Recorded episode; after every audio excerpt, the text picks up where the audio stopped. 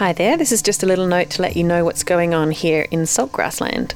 Season 4 is wrapped up with the two episodes about Djakic La, and I'm so happy and very relieved to say that thanks to the Community Broadcasting Foundation, or CBF, there will be a Season 5, which is coming soon.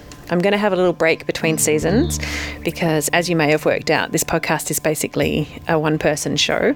And as much as I love it, it is a lot of work. So I'm going to take a little holiday and then I'll be fresh for season five, which will feature compost, community owned power, land care, bats, rugs, land back, and so much more. So please stay tuned.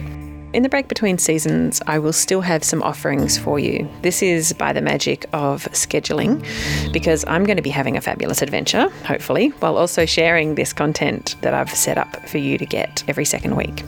And this stuff is kind of outside of the core saltgrass canon, so to speak. So it's not what would fit into season four, but it is still related to saltgrass. So last year, I participated in a panel discussion as part of the Nonfiction Now conference.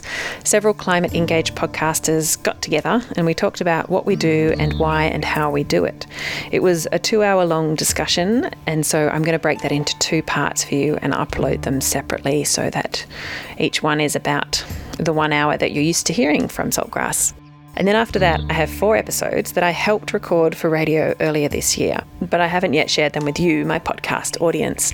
They were live shows on Main FM, created in collaboration with the Castlemaine Commons Collective and Zoe Scolio, who joined me live on air and shared some interviews she had collected about community resilience. The people she spoke to were all from really different backgrounds and each had a different angle on what makes a community resilient the initial concept of her coming on Main FM was to share her audio stories with the local radio audience, but then we kind of thought maybe you guys would be interested in them as well.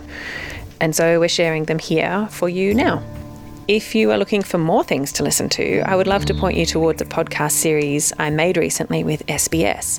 It's an eight part series featuring refugee and migrant women who share their life stories. It's called New Home. And unless you're interested in real estate podcasts, I suggest that when you search for it, you include SBS in your search. So type in New Home SBS and you should come up with the right thing on your podcast app. I'm also going to take this moment to remind you that you can get yourself some ethical clothing from the Saltgrass shop at Teemill. You'll find a link to that under merch at saltgrasspodcast.com. They are a really great initiative. They're carbon neutral, they use organic cotton, they have fair trade practices and water saving and recycling and all the good stuff. I'll be releasing more and more designs as time goes by, so keep an eye on that.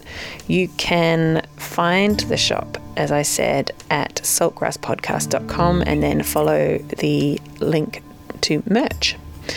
Thanks for listening to Saltgrass. I really appreciate you, the audience who listen online. It's sometimes a strange thing to create for local radio and for podcasting, but I really appreciate both of my audiences so much. And I hope that you stick with me for season five and keep enjoying these stories from my small town community in regional Australia. The climate crisis isn't going anywhere, and so neither am I. I'll see you for season five.